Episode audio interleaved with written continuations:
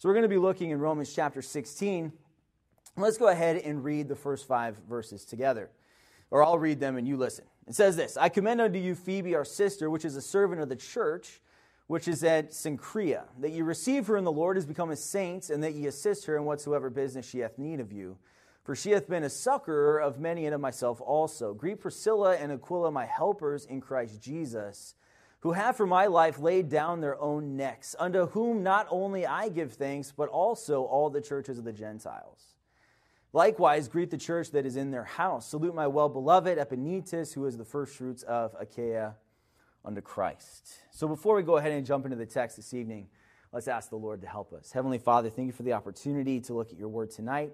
Pray that you would help me to rightfully divide the word of truth and that the application that we would make tonight would be eminently practical and so that we can walk out and say, because of Romans chapter 16 and because of the life of Aquila and Priscilla, this is what we should do. And I pray that you'll help us to not just be hearers of the word, but to be doers of it that you would help us to grow in grace and in our own desire to fulfill the Great Commission and to make disciples.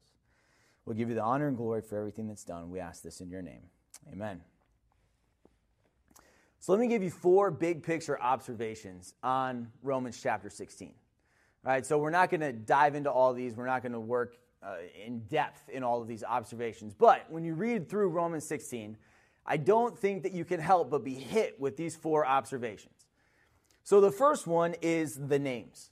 The names. So you read through Romans 16, and Paul gives us 35 unique names as he works through this text. And he greets them individually. And not only does he greet them individually, like this isn't like a, a laundry list of names, right? So Paul is greeting these people individually. And so he knows these people and he is writing to them by name. And so what that tells me is Paul viewed his ministry not as programs, but rather Paul viewed his ministry as people.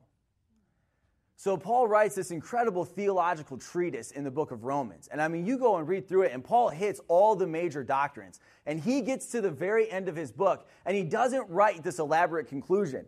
And this kind of blows my mind when I look at it because when I was in seminary, they teach you when you get to the end of your paper, you write a killer conclusion because that's the last thing that you remember. But what is most important to Paul when he comes to the end of the book of Romans? It's to greet these 35 individuals by name.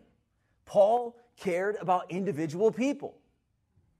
Right? And so when I read through this in the end of the book of Romans, that just jumps out at me. Right? That, that Paul is less concerned about programs, and he's less concerned about his great theological letter, and he's more concerned about people. Okay, and that's how he leaves his book. The second thing I want us to notice here is the partnerships. Okay, the partnerships. He uses some really interesting terms here uh, as, as he works through this chapter. Look, look at verse 1. He says, I commend unto you Phoebe, our sister, which is a servant. A servant.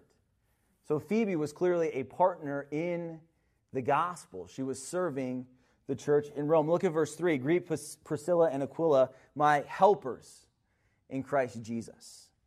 Look at verse 7. Salute Andronicus and Junia, my kinsmen, and my fellow prisoners who are of note among the apostles who also were in Christ before me. Look at verse 9. Salute Urbane, our helper in Christ. Look at verse 12. Salute Tryphena and Tryphosa, who labor in the Lord. Also salute my beloved Persis, which labored much in the Lord. And can I just make this obvious? The gospel ministry is a partnership. Okay? It's a partnership. And it's not just somebody up on a platform, right, preaching to a group of people, and then we all go out and leave exactly the same way that we were, right? And then we do that three times a week. That is not the gospel ministry. But rather, the gospel ministry is all of us engaging in the call that Jesus Christ has given to us in Matthew 28 19 and 20 to go and make disciples. And the gospel ministry cannot exist outside of a partnership that comes within fellowship of believers in the unity that we have in Christ. So, if we're going to be effective in fulfilling the Great Commission mandate, we have to note that this is a partnership that each of us are responsible in having a hand in to fulfill. Third, so there's not just partnerships, But those partnerships that Paul has are incredibly focused. Okay, so the third thing I want you to notice here is that these relationships are Christ saturated. Okay, so these relationships, these partnerships that Paul has, right? He's not just partnering with anybody, but rather these partnerships are incredibly focused, and they're focused around the unity that we have in our salvation, the unity that we have in Jesus Christ. Look at verse two or uh, verse two. Uh, he's talking about Phoebe here, and he says she has been a succor, or literally a, a, protector or a patron of many and of myself. Look at verse 3. He describes Priscilla and Aquila as helpers in Christ Jesus. If you look at verse 5, he says, Salute my well beloved Epaenetus. Uh, and then he says, Who is the first fruits of Achaia unto Christ? Unto Christ. Look at verse 7. Uh, he, he, he talks about Andronicus and, and uh, Junia. Look at the end of that verse. Who also were in Christ before me. Look at verse 8 and 9. Greet, uh, greet Amplias, my beloved, in the Lord. Greet Urbane, our helper in Christ. Look at verse 10. Salute Apelles, approved in Christ. Look at verse 12. Salute Tryphena and Tryphosa, who labor in the Lord. And again, Persis, who labored in the Lord. Look at verse 13. Salute Rufus, chosen in the Lord. And look at verse 14. He gives these names here. And the brethren which are with them. These are Christ saturated relationships. And as we work together as a community of faith, as we work together as the church to fulfill the Great Commission, these are the partnerships and these are the relationships that God uses to accomplish his mission and to accomplish his will in the world.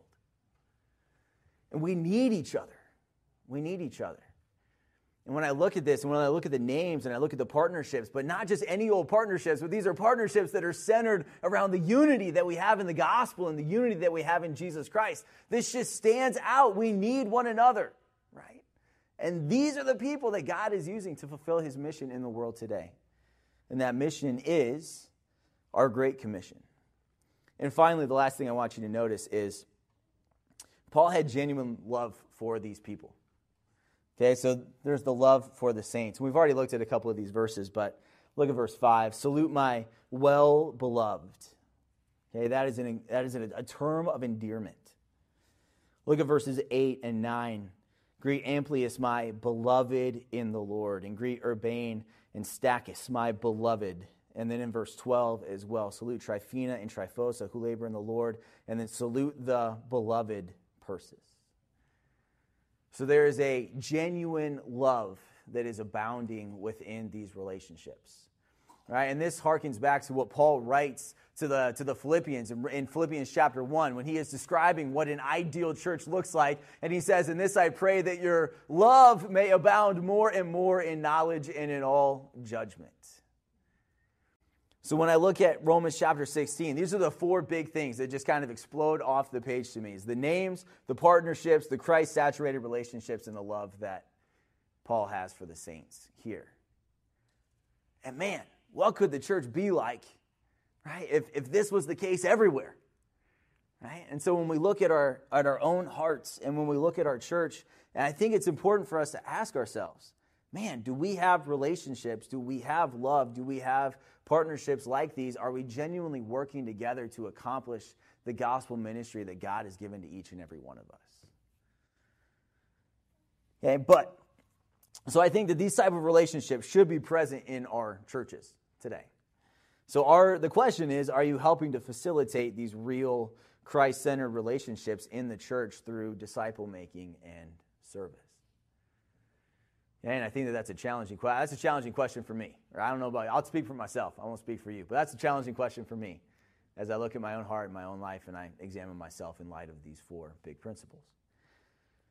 But I want to focus now. So those are just big picture observations on Romans 16 as a whole. All right. So I'd encourage you. There's a lot there when you look at some of these names, and there's really interesting people in this text. We're not going to take time to dive into all that, but rather I want to take the rest of our time this evening and focus on Aquila and Priscilla take a few minutes to track them through Scripture and then look at some really practical applications that we can make from their life. Okay, so let's just take a minute here and, and just track Aquila and Priscilla through Scripture. If you take your Bible, okay, and turn to Acts chapter 18, this is where we're going to start. Acts chapter 18. We're going to jump around a little bit.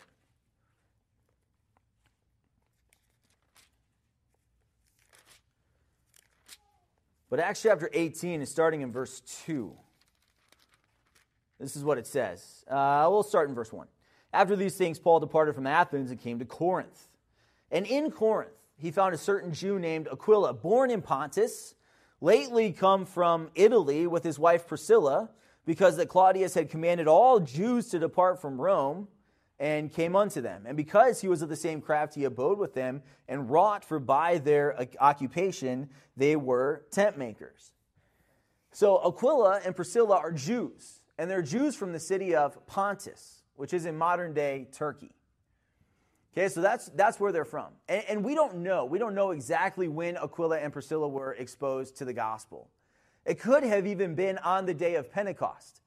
Because as Jews, and as devout Jews, Aquila and Priscilla probably would have made the trip to Jerusalem and been in there at that time. And if you go back and look at Acts chapter 2, when Peter gets up and he preaches and he gives you that list of people in the regions that they're from, Pontus is specifically listed. So I'm speculating here. That's not Bible. I'm, I'm guessing. So it could be, I just want to make that clear, right? So it could be that Aquila and Priscilla experienced got the gospel on the day of Pentecost. Or it could be that when Paul meets them in Corinth in Acts chapter 18, that he leads them to Christ. We don't know for sure, but we know that Aquila and Priscilla got saved and the gospel radically transformed their life.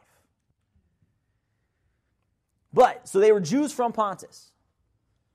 And then Aquila and Priscilla move from Pontus to Rome. So they go from Turkey and they travel all the way to Italy. That's what we see here in verse 2. So they had come, they were born in Pontus, uh, recently come from Italy. So they moved there, moved to Rome, probably to enhance their tent making business. All right, so the, the market for their leather goods and tent making in Pontus was probably a little smaller. So you want to make some money? Where do you go? Well, you go to the center of the known world at that time. All right. So these are good businessmen.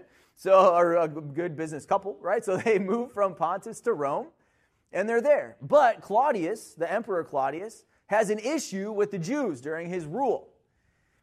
And so Claudius actually expels all the Jews from Rome for a time. And this clearly affects Aquila and Priscilla. So, as Jews, they could no longer reside in the city of Rome. And that's when they leave and come to Corinth, and Paul meets them here in Corinth.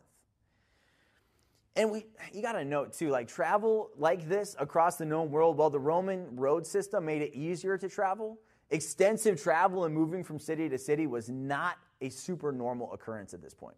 Okay, so Aquila and Priscilla are really just kind of hopping right, all over the world. So Pontus, then they go to Rome, and now they're in Corinth.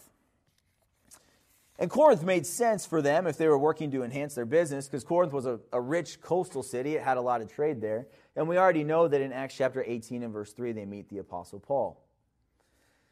But after a period of time, so Paul spends a lot of time with Aquila and Priscilla. And Paul disciples them and he invests in them. He is living with them in their home and he is teaching. They are working together for the sake of the gospel. And now look at what happens down in Acts 18, verses 18 and 19. Okay, and Paul, after this, you can read through some of those accounts there, what happens in Corinth. And Paul, after this, tarried there yet a good while, and then took leave of the brethren and sailed thence into Syria, and with him Priscilla and Aquila having shorn his head in Cenchrea, for he had a vow. And he came to Ephesus and left them there. But he himself entered into the synagogue and reasoned with the Jews. So now Paul leaves Corinth and he sails for Ephesus. As an itinerant preacher, so Paul is going and he's, he's church planting. So Paul goes and he is preaching the gospel in Ephesus. And Aquila and Priscilla pack up and they leave Corinth and go with Paul to Ephesus. And I think it's interesting to notice here that their travel is no longer about their business, right? I'm sure that Aquila and Priscilla had a thriving business that was happening in the city of Corinth, but rather now their travel was about the ministry of the gospel. And Aquila and Priscilla have a desire to see people change for Christ. So their job no longer is the reason for the decision making process, but rather their job is an outworking through which they can now minister for the sake of the gospel. And then Paul packs them up. So he takes them from Corinth, brings them to Ephesus with him, and then Paul leaves them there. Right? So Paul then packs up from Ephesus and Paul travels on and leaves Aquila and Priscilla in Ephesus. And you look at that and you kind of go, well, Paul, you packed him up and brought him here, and now you're just going to leave him? you know? But God had a plan. God had a plan for Aquila and Priscilla in Corinth. And I think that we see that in the end of the chapter. Look at verse 24. Acts 18 and verse 24. And a certain Jew named Apollos, born at Alexandria, an eloquent man and mighty in the scriptures, came to Ephesus. This man was instructed in the way of the Lord. And being fervent in the Spirit, he spake and taught diligently the things of the Lord, knowing only the baptism of John. And he began to speak boldly in the synagogue, whom when Aquila and Priscilla had heard, they took him unto them and expounded unto him the way of God more perfectly. So this is what's happening. Aquila and Priscilla are in Ephesus. As Jews, they are still worshiping in the synagogue and going and spending time with other Jews that are there. Okay, and while they're there, there's this man that shows up, Apollos. And this man is a believer, but Apollos doesn't have a whole picture of the gospel. He doesn't understand the death, burial, and resurrection of Jesus Christ. He's coming in and preaching the baptism of John. So he hasn't gotten all the information, he doesn't have the whole picture. And Aquila and Priscilla are gracious to Apollos. Because they could have looked at this guy that came in and he stands up and he starts preaching, but he doesn't have the whole picture, right? He doesn't get it all. And they could have looked at him and gone, man, this is just another ignorant you know, ignorant backwoods guy, right? Like he teaches pretty good. I mean, he's from Egypt. He's like, he teaches pretty good, but, uh, you know, at the same time, like he just doesn't get it. And they just could have looked at him and they just could have kind of left him and said, well, this guy's just kind of a lost cause. It's going to take a lot of time to work with him and invest in him and train him. We just don't have that kind of time, right? But that's not what they do. Instead, they see this man that comes in, they see his giftedness, they see his ability, and what they do is they reach out to Apollos. They pull him into their own home, and they spend time. Look at what it says in verse 26. When Aquila and Priscilla had heard, they took him unto them, they brought him in. Right? They spent time with him, they had him in their home. They invested in him. And not only that, but they expounded unto him the way of God more perfectly. That tells me that the time that the Apostle Paul had spent with them, teaching and training them, they understood the truth. And they understood the text. And now, when there's an individual that needs some teaching and needs some training and needs some discipling, Aquila and Priscilla are ready and willing, and they bring this man into their home and they invest in him and they teach him and train him in the scriptures. And that's an incredible ministry. Because look at what happens in verse 27. And when he, this is Apollos, when he was disposed to pass into Achaia, the brethren wrote, exhorting the disciples to receive him, who, when he was come, helped them much which had believed through grace. So now Apollos, having been discipled by Aquila and Priscilla, goes and he preaches in this region of Achaia, and he is a tremendous blessing to the churches that are there because he has been trained, he has been discipled, and now he goes and teaches what he has learned, and the churches are blessed as a result of his ministry. But that comes back to Aquila and Priscilla and their willingness to bring in this uneducated individual with a lot of zeal and a lot of passion, but not a whole lot of knowledge. And they come in, they don't write him off, but instead they bring him in, they teach him and train him. And as a result, he goes out and is a tremendous blessing to all of these churches. Right, that's a wonderful thing. I also want you to note in verse 28, look at what it says here about Apollos. For he mightily convinced the Jews and that publicly showing by the scriptures that Jesus was Christ. Apollos was an expert at reaching Jews with the gospel. Now, there's something really interesting about this. Um, Paul had a tremendous heart to reach Jews with the gospel. In fact, stick your fingers here and turn with me to Romans chapter 9. Turn with me to Romans chapter 9. Paul had an incredible heart to reach Jews with the gospel. But when you read through the book of Acts, and you read through Paul's ministry to Jews, not wildly successful. Right? The Jews ran him out of a lot of synagogues. And so that's why we consider Paul to be the apostle to the Gentiles, right? Paul's not considered the apostle to the Jews, right? Paul's considered the apostle to the Gentiles. So Paul had a tremendous heart, though. Look at chapter 9 and verse 1. It says, I say the truth in Christ, so I lie not, my conscience also bearing me witness in the Holy Ghost, that I have great heaviness and continual sorrow in my heart. Why? Why is Paul so sad?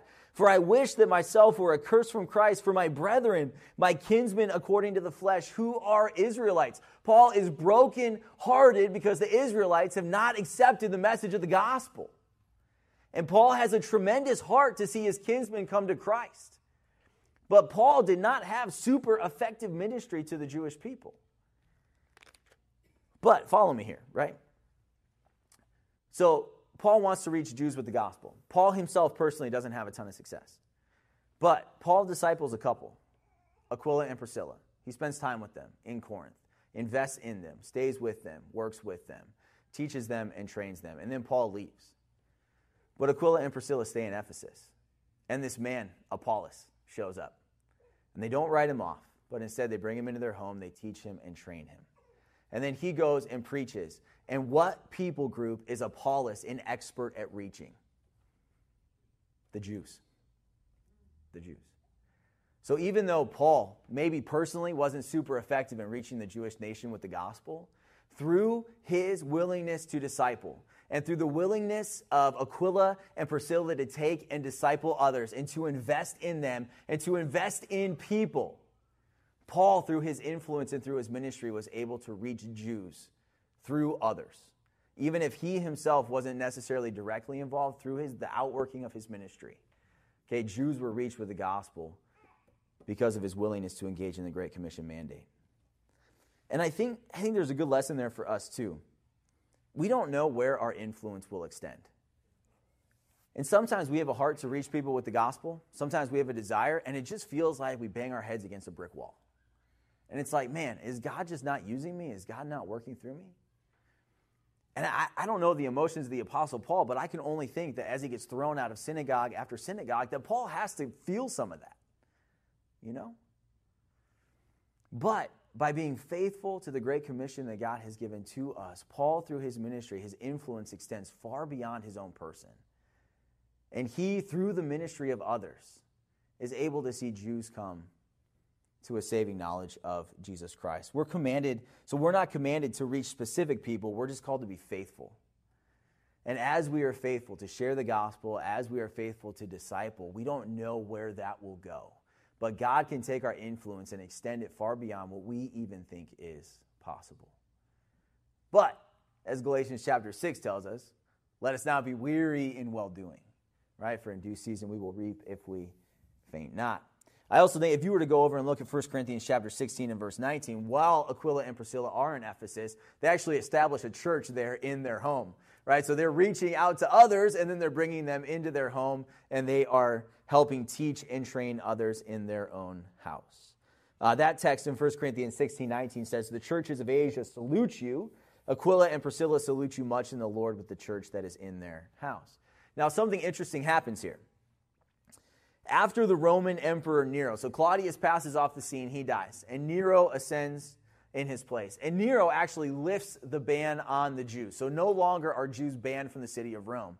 And after Nero comes back and lifts this ban on the Jews, Aquila and Priscilla actually return to Rome and establish a church there in their house. And this is what we see in Romans chapter 16. So Paul is writing this letter to believers that are in the church in Rome. And let me get over there. It says, Greet Priscilla and Aquila, my helpers in Christ Jesus. And it says in verse 5, likewise greet the church that is in their house. So Aquila and Priscilla here have returned to Rome. They've established a church in their home, and they are still faithfully working to reach others with the gospel and to see them be discipled and trained. Now, we also see, and we don't know exactly what Scripture doesn't tell us, but we see that they also apparently rescue Paul's life in some way. Look at verse 4 who have for my life laid down their own necks. And we don't know exactly what that means, but clearly Aquila and Priscilla had risked themselves in some way for the Apostle Paul.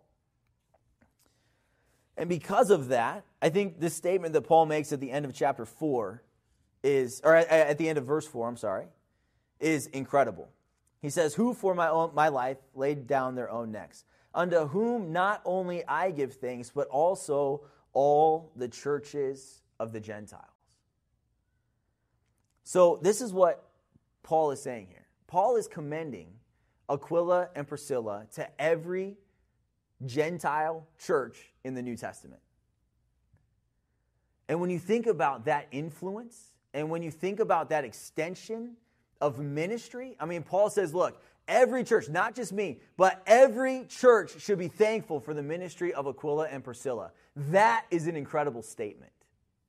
Essentially, what he's saying is, brothers, if you're thankful for the ministry of the gospel in your lives, take out a quill and write a Hallmark card to Aquila and Priscilla for their faithful ministry in the gospel.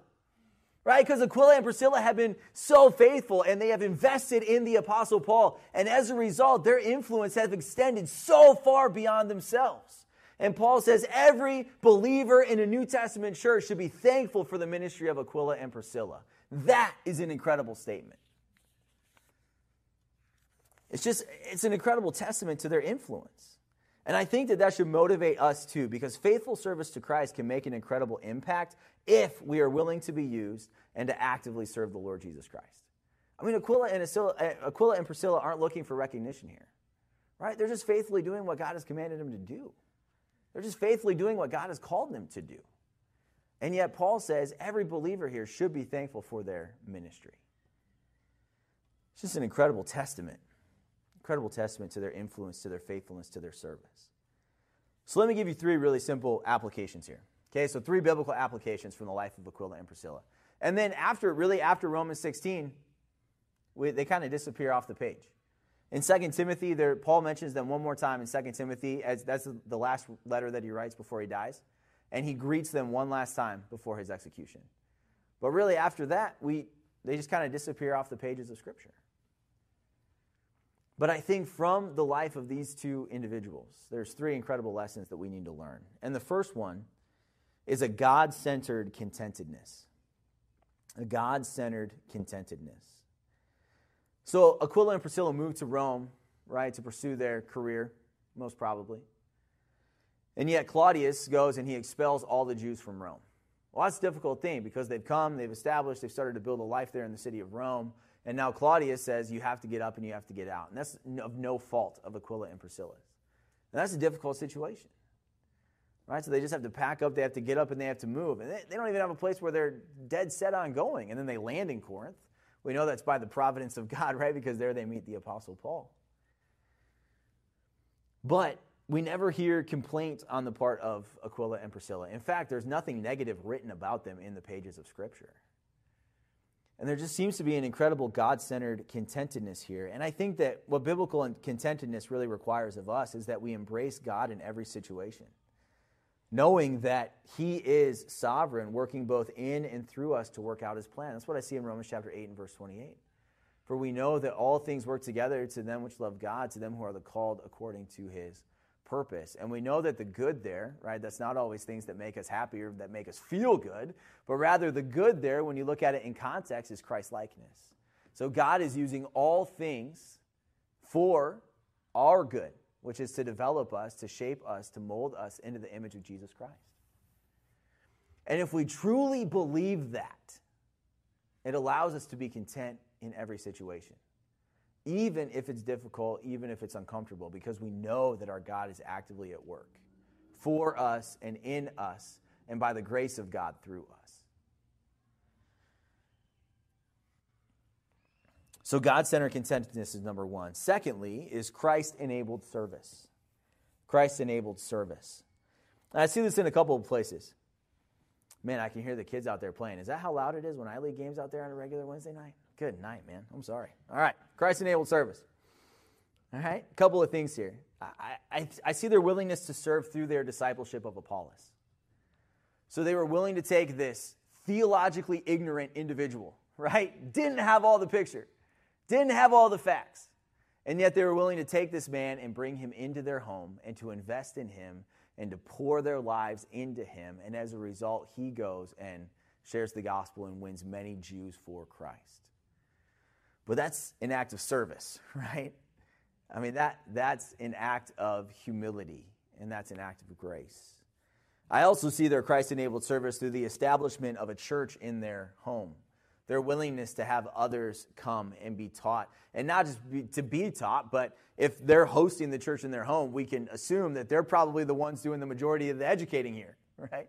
So they're teaching and training others and helping them grow in their personal relationship with Jesus Christ. But again, that's service. I think we can also see their service through their ministry to the Apostle Paul. Clearly, they risked themselves in some way to be a blessing to Paul. And I think it's important for us to notice as well that we have been saved to serve Christ.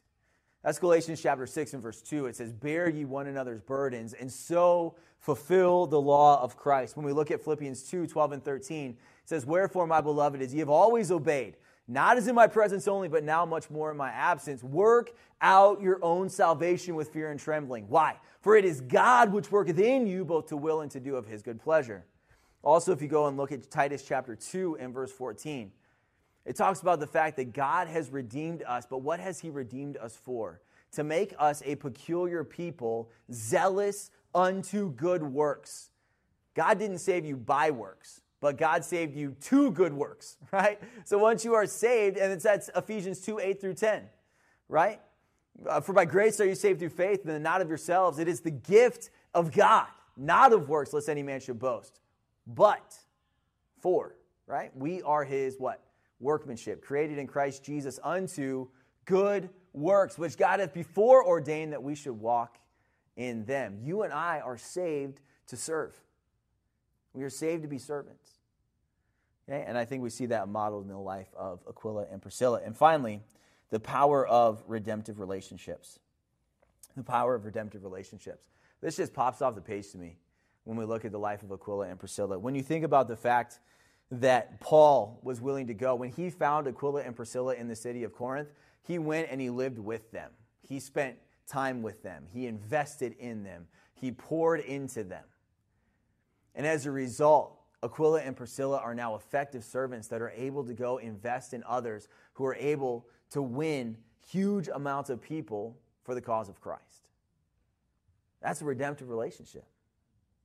When you look at the ministry of Aquila and Priscilla to Apollos, we've already talked about that one. And then when you go look at the ministry of Apollos to the Jews. And then when you consider the impact of Aquila and Priscilla on all of the Gentile churches. Do redemptive relationships have power? Oh, man, I, I can't come to any other conclusion than absolutely they do. Paul took time with one couple. That couple took time with one individual. And sometimes it feels slow. And I, I mean, I don't know about you, but sometimes the disciple making process feels slow, right? It feels a little bit painful. Sometimes it kind of feels like you're banging your head against the wall a little bit. But when you look at the fact that Paul in Romans chapter 16 says all the Gentile churches should be thankful for the ministry of Priscilla and Aquila, that is the power of a redemptive relationship. So we should never give up on the great commission that God has given to us. We should never give up on the call to make disciples. We should never give up on the call to share the gospel with other people because when we develop relationships and when we have these Christ saturated relationships like we see in Romans chapter 16, those make a difference. I can't, I, I just can't come to any other conclusion when we look at the life of Aquila and Priscilla. So, just a couple of practical thoughts here as we wrap up. I think you and I need to be individuals who strive for biblical contentment. We need to be individuals who strive for biblical contentment. And I'm not preaching at you here, I'm preaching at myself, right? And so as I preach to myself, you listen, and if there's something in here for you, right, take it home. But our present situation is designed to develop us into Christ likeness. That's Romans 8 28. But I think we also need to notice that contentment is a choice and not a circumstance. Paul in Philippians chapter 4 and verse 11 says, I have learned in whatever state I am to be content. Contentment doesn't happen. Contentment is a skill, it's a discipline that is developed. It doesn't just happen. And if we believe that God is who he says he is, and if we believe that God is genuinely using the circumstances around us to develop Christ likeness in us, then it allows us to fight for contentment even when the circumstances are difficult. So I think we need to be individuals that strive for biblical contentment. Secondly, I think you and I need to be individuals who are passionate about serving others. We develop a passion for serving others. This model, it really models the example of our Lord Jesus Christ, right? Philippians chapter 2 and verse 5 let this mind be in you, which is also in Christ Jesus, who, being in the form of God, thought it not robbery to be equal with God, but made himself no reputation and took upon him the form of a servant, the form of a servant. So when you and I develop a desire to serve other people, we model our Lord Jesus Christ. And I would also say that it's a, we've already looked at Ephesians 2 8 and 10. We don't need to rehash it, but it's also a natural outworking of our salvation in Jesus Christ. So Jesus Christ saves us by grace through faith. And then the natural outworking of that is we walk in the good works that he has laid in our path.